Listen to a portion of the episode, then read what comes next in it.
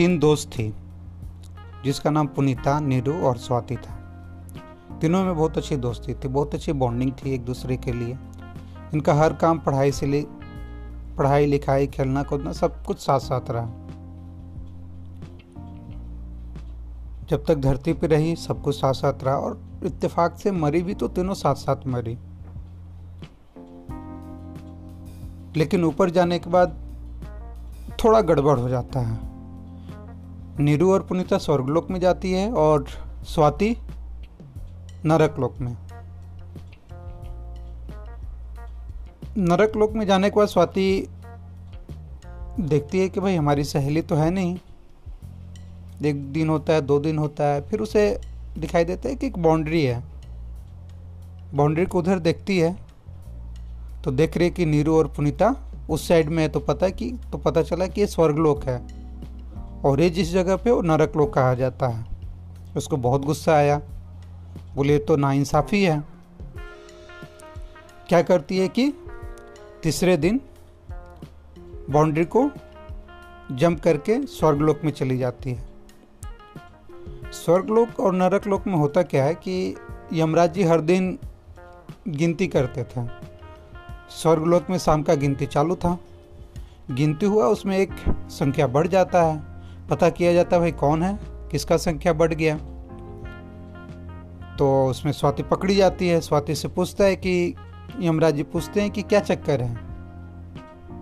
और तुम्हारा नाम तो नर्क लोक में है।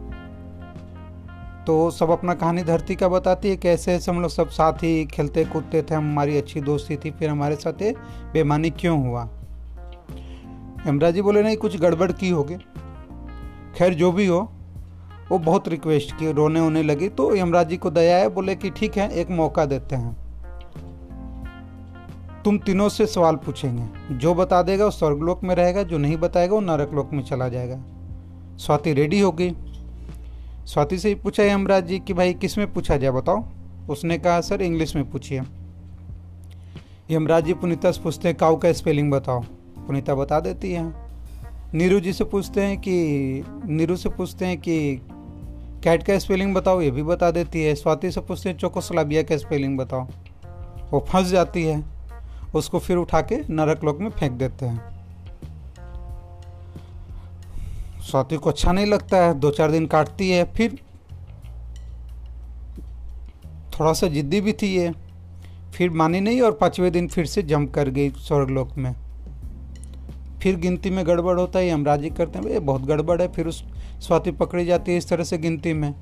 फिर उसको फिर ये रिक्वेस्ट करती है कि सर एक मौका दे दीजिए एक मौका ज़रूर दीजिए फिर हम अगर इस बार नहीं बता पाएँगे तो फिर हम कभी वापस नहीं आएँगे। यमराज बोलते ठीक है मान जाते हैं इसके बाद पे कि चलो एक मौका और दे देते हैं। फिर इस, इसी से पूछते हैं कि भाई तुम ही बताओ किसमें सवाल किया जाए? तुम जिसमें स्ट्रांग थी, उस सब्जेक्ट बताओ। बोलती है, सर मैथ में पूछ लीजिए। बोले, ठीक है। पुनीता से दो का टेबल पूछते हैं। नीरू से पाँच का टेबल पूछते हैं। इससे बोलते हैं, स्वाति से कि उनतीस का टेबल सुनाओ? उनतीस का टेबल में फिर फंस जाती है स्वाति। यमराज जी बोलते हैं, अब तो कोई चांस नहीं है, फिर इसको उठा के फेंक देते नरक लोक में। अब क्या करे स्वाति?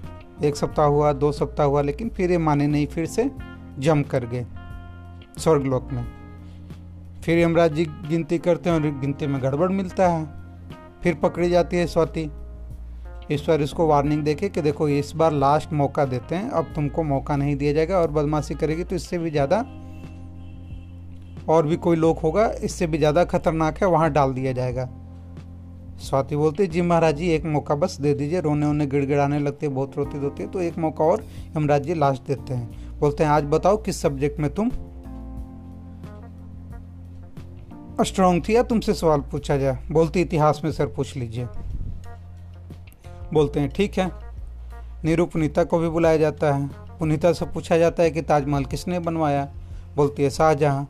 नीरू से पूछा जाता है, उसमें कितने आदमी थे? बोलते हैं, बीस हज़ार।